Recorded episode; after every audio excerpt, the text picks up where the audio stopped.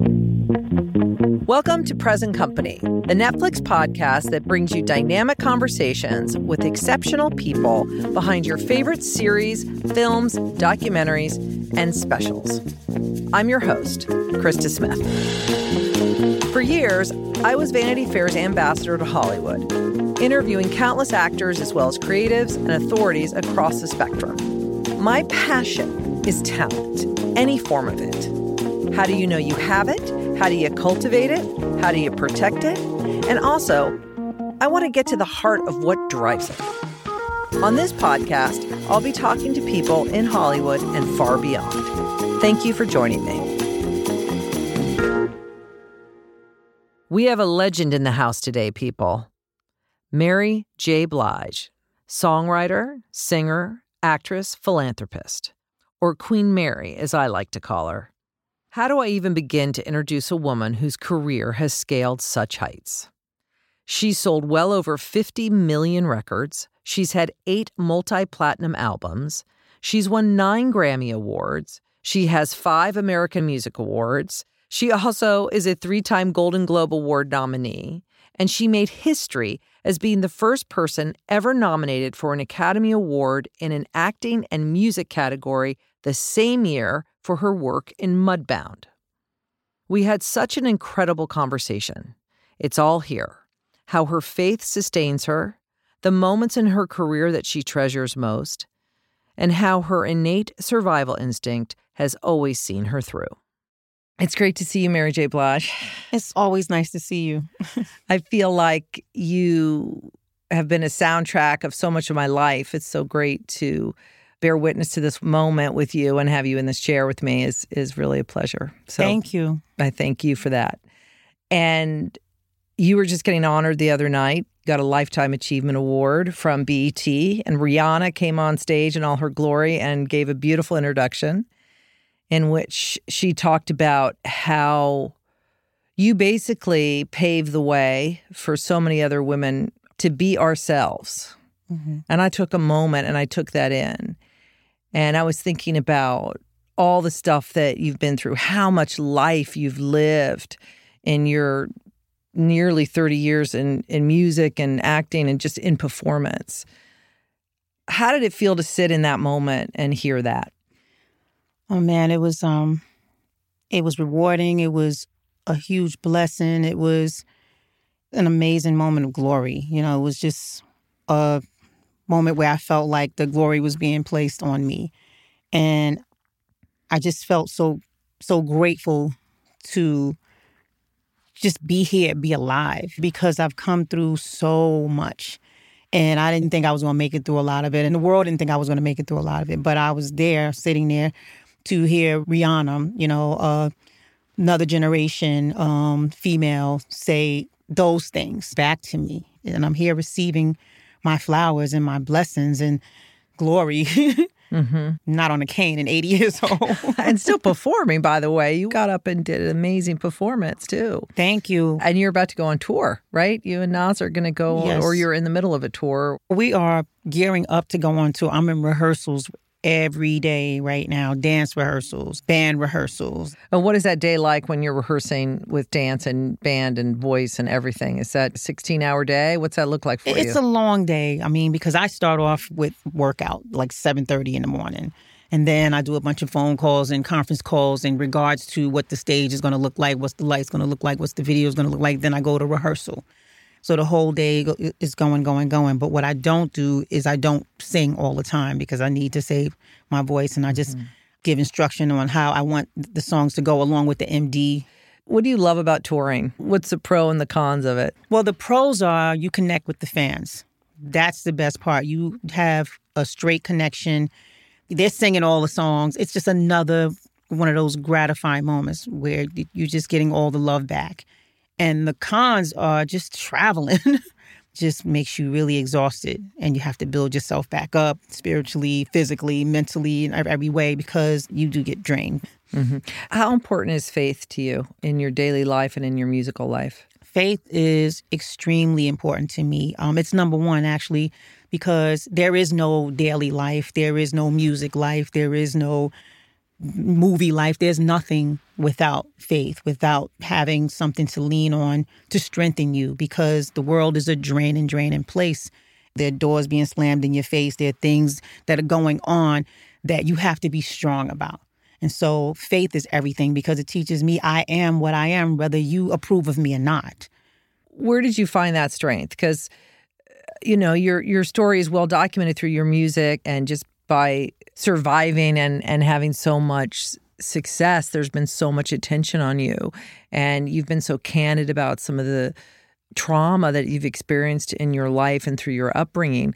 Did you always have that inside of yourself or did you have to find it?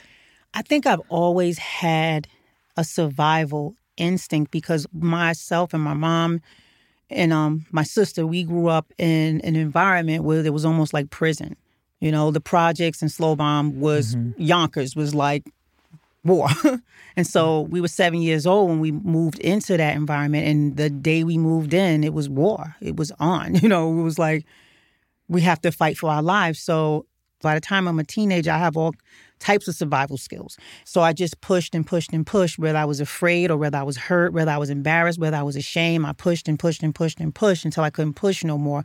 I started using all types of substances to push further. That's how I learned. I learned through trial and error and all types of hell. Was there music in your life all throughout this period? There was music in my life ever since I was a, a child. Um, my mom was a singer, not a professional singer, but she wanted to be an artist, but she got pregnant and you know how that happens. Mm-hmm. And when I was growing up, she played a lot of the music that I listen to now. And she would sing these songs and she sounded exactly like the song she sang.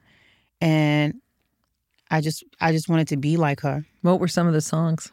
She sang Precious Precious by this woman named Jackie Moore, the Staple Singers, I'll Take You There. Gladys Knight, Neither One of Us, and Midnight Train to Georgia was her mm. big song. Betty Wright, Tonight is the Night. Those was her chicks. Candi Staton. And she used to always sing Young Hearts Run Free by Candi Staton. And I didn't understand why she was singing that song until I got older. Your start, obviously, you know, you were a teenager, you made this tape in a mall. Uh, Andre Harrell famously came to the projects to hear you and meet mm-hmm. you and be like, Who are you? This is incredible. And basically signed you on the spot as a kid. Mm-hmm. Right. You were a kid. Yeah. And you released an album, What's the 411? And the money's coming in. Did anybody help you navigate fame or navigate success? No. I had to learn on my own. That's why it was hell. I had to learn about economics. I had to learn about money and saving money and what I had and what I didn't have. I had to learn about reading contracts on my own. I had to learn everything on my own how to trust people who was robbing me, who wasn't. I was all by myself. My family was still in the projects. So my goal was to make sure I made enough money to go back and get them so they can be safe. Then, you know, there were people like Puff that, you know, helped me, you know, by example, like I watched him. But it was hard. And you and Puff had a great relationship, have publicly credited him for helping you in that early part of your career and also in defining who Mary J. Blige was publicly. What I loved about him and still love about him to this day, he he just knows how to see you. He saw me like I was a tomboy. I was nothing was nothing ladylike about me. So he knew, oh, let me just throw her in a baggy Armani suit and turn her hat back he saw that I had to grow into it. That allowed me to grow as long as he didn't push me in a corner. He's been nothing but a blessing in my life because he was like the only man guiding me, you know, and he actually reminded me of my dad a lot. And he's still one of my biggest inspirations. Mm-hmm. Still a motivator and it's interesting because you you had such strong male forces obviously in hip hop and in the music industry. It's all men. Yeah. Mm-hmm. It still is. It's a wonder that for you being the youngest female or youngest artist ever signed to Uptown Records and having those two guys like Harrell and Puffy, big voices, still being able to hold your own is remarkable. I feel like you have a healthy dose of male in you. I guess that's because my mom had to be the male and the female. She had to be the mother and the father. And that was instilled in us because we had to be in this environment we lived in, we had to be a man and a woman in order to survive. Like we had to know how to beat a guy up or know how to fight mm-hmm. because we didn't know what kind of situation we was going to get in and we had to learn how to be women and keep ourselves together and keep ourselves clean so by the time i got in the music business and i was surrounded by men they all respect me because that's how i carry myself like a man and a woman mm-hmm. is what it is and i still have that I, I still lean towards a masculine side and although i've grown into a woman i don't know it's just the way i think you know no, it's true, but it's it's an advantage. I think it's like a superpower. Yeah. You know, is mm-hmm. is you never despite the the trauma you endured, you never were a victim. Exactly. I, you couldn't become a victim because when you started thinking like a victim, you lose. You lose, you die, you get hurt really bad. And I was hurt really bad when I was a small child. Mm-hmm. So I already, I already had it in me that that's never going to happen again. I'll kill somebody. You know, like w- whatever situation I'm in, I'm going to hurt someone if that happens again. And it hurt me so bad, I didn't tell my mother until I was like almost 40. Right. We're, we're talking about being, you were molested yeah, when you were I, five. I, yeah. I didn't tell, I didn't, I didn't, tell my mother for until I was uh, like almost 40 years old. So I was like, that's never going to happen again. I don't, and, and, and I don't know how. I just have this instant, this thing you know, if, if trouble's coming, I either leave or I address it, you know, and I'm but I never had any trouble in the music business. Every male that I've ever worked with, every body that I've ever been, I've never they've all respect me and still do to to to the utmost. And I guess that's the way I carry myself. Mm-hmm. What does acting bring that music doesn't for you?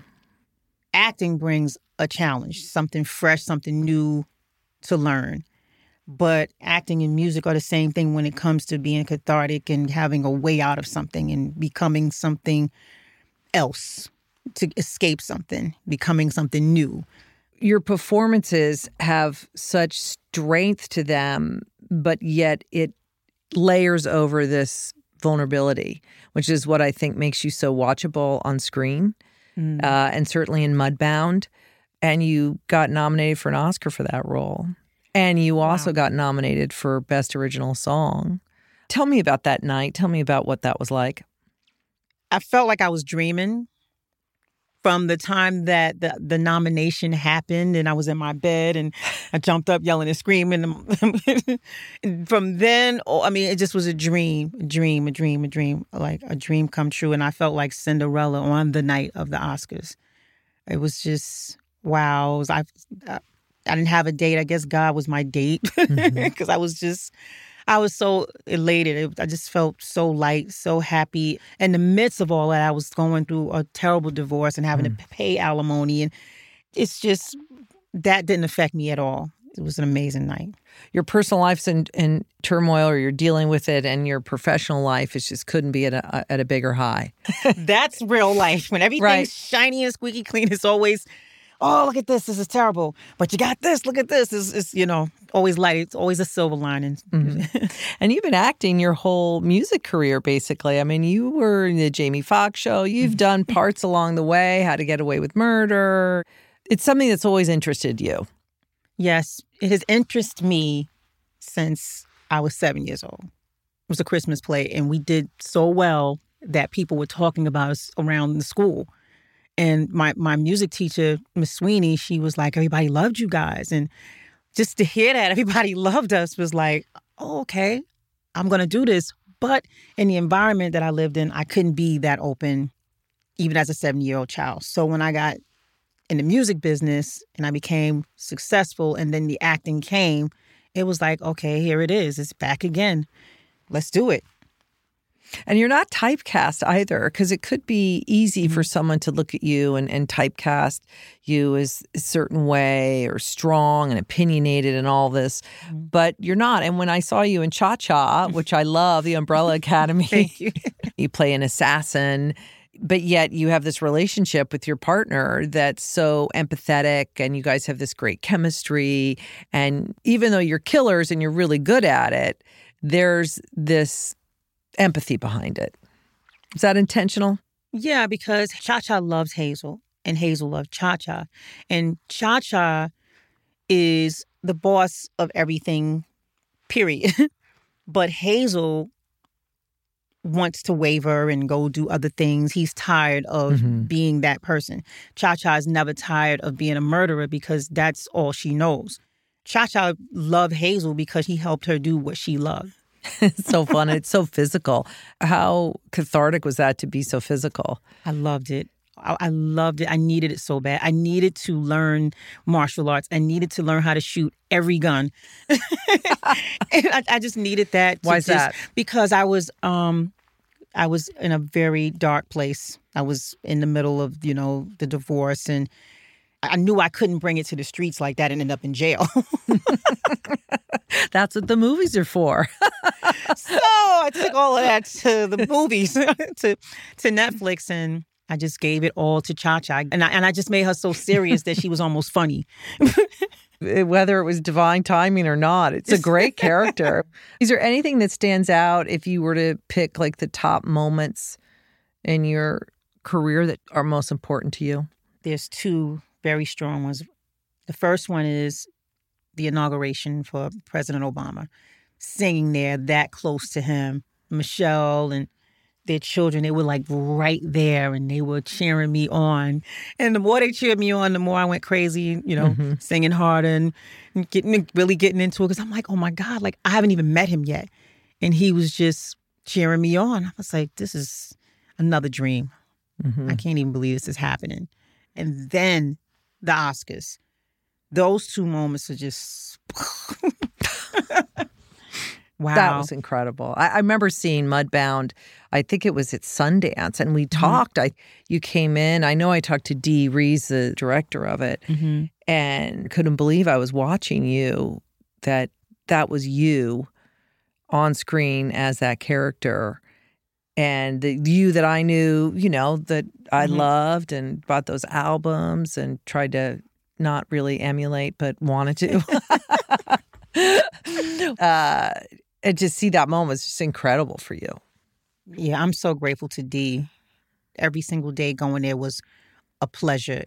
Dee knew what she wanted.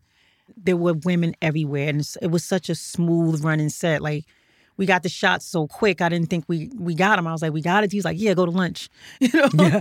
we got it. So it was it was man, it was just a blessing all the way around. And to be Florence was just a blessing because Dee and Florence actually gave Mary J. Blige a whole lot of everything that you're looking at right mm-hmm. now. A lot of courage, a lot of confidence. How do you handle the dark days now? Because I know they come, mm-hmm. they come for mm-hmm. everybody, like the boredom, the tediousness, the the darker alone moments. hmm You just handle them. You see, You just walk. You just live. And if things get too overwhelming, you pray it off and you think something positive. If something negative comes, you say, okay, let me deal with it. If it's really something you need to deal with, you deal with it. And just try to appreciate the day. It's another day, okay? I might I may be crying today. I may be not feeling too confident today, but I'm here. yeah. And there's Mhm. such relevance in being present and in the moment. And I think a lot of artists are always living, you know, in fear or living, you know, living four or five steps ahead as opposed to right in the moment. Right. You're only going to go where you're supposed to go, so you might as well wait. And I think patience is the big thing for everyone now, even me. You know, I, I'm I have a patience problem, but I'm, I think I'm being tested and tried. Is that one of your imperfections oh, yeah, that we that's learn to my- love? Yes. Oh, What are you impatient about? sitting in a car. In traffic or yes. and I laugh at myself. what's another one? Oh, I, I don't want to tell you. I'll just give up that one right there. Just Okay. So how are you feeling now on the precipice of a tour? Got the Oscar nom on your resume now. You seem to be doing great after the divorce. You look like you're on top of the world. Is there anything else that you want to do? well, right now I'm doing exactly what I want to do. It's exciting. So mm-hmm. what what are the fans of of your music? What can they expect for the tour? What what do you got in store for them? Can you tell me anything? You know, my fans, they love the music, periods. You know, it's the tours, myself and Nas. Nas is another classic artist who's a prophet, who's just amazing. And He's got a, a lot in store for them. I have a lot in store for them. Uh, when you're writing your music or thinking of your music, does it come to you all the time, or does your genius come out in the morning or after dark? Early, early, early in the morning. Early. And are you coming out of sleep, basically? Yes. Wow. So it's in your subconscious. These Mhm. things are coming through. Mm-hmm. Mm-hmm. And then what do you do when you're on vacation? Like when you have nothing, when you're not prepping for a tour or rehearsing for a movie and going over lines or reading scripts? Like when it's just your own time, what do you do? Like binge watch something on Netflix, like something I miss. Right now, I'm stuck on the Game of Thrones, like stuck. I think I'm on the one where they throw Cersei in the prison. Yeah. Okay. Oh, that's getting good. That's getting good. Oh, it's it's it, this. They cut the hair. It's Oh, yeah. It's so good. It's so it's just like wow, Yeah. it's crazy. Yeah. The acting, the costumes, the effects. The, the I don't want to say anything, but it's just crazy. The thing is just crazy. It's, it's just crazy. it's a commitment too. Uh, and then on vacation, you just chill. Do you like sun? Is that I love sun. I need sun. On vacation, I'm in the sun. I need to come back maybe two layers darker than what I am. And I love, you know, just eating in the sun and drinking in the sun and just I just love the sun. All right. Well, I'm going to ask you these questions I ask everybody. So, what are you reading? Right now, a script. Uh, all right. What are you eating? Well, right now I'm eating soup, which is pretty pretty good, pretty filling. Good. And you lose weight. All right. What are you listening to? I listen to H.E.R. radio. Hers, she's an amazing artist. So on H.E.R. radio, you get Ella, you get her, you get Queen Naija, you get Summer, you get all those girls, and I love love them. And then I have my own old school playlist. It's just old school fire. You would love it if you heard it. Yeah. I want that. Can I get your No, playlist? not- I'm gonna get you one. And all your free time, I want you to to send me a playlist. I would love that. Um, all right, my last question for you as an actress: Is there anybody, living or dead, that you would want to play that that you've been thinking about that you you want to do? Yes, I always wanted to play Nina Simone. Always. That's on my bucket list. All right, we'll put it out there in the universe, right? mm-hmm. All right, it was so great to hang out with you. I wish we had more hours. We could continue to chat and solve more problems of the world. It's always nice talking My- to you. Mudbound and The Umbrella Academy streaming now on Netflix. Please subscribe, rate, and review this podcast wherever you've been listening. You can follow me on Twitter and Instagram at Krista Smith. Present Company is produced by Netflix and Gimlet Creative. Join me next time for more meaningful conversations here at Present Company.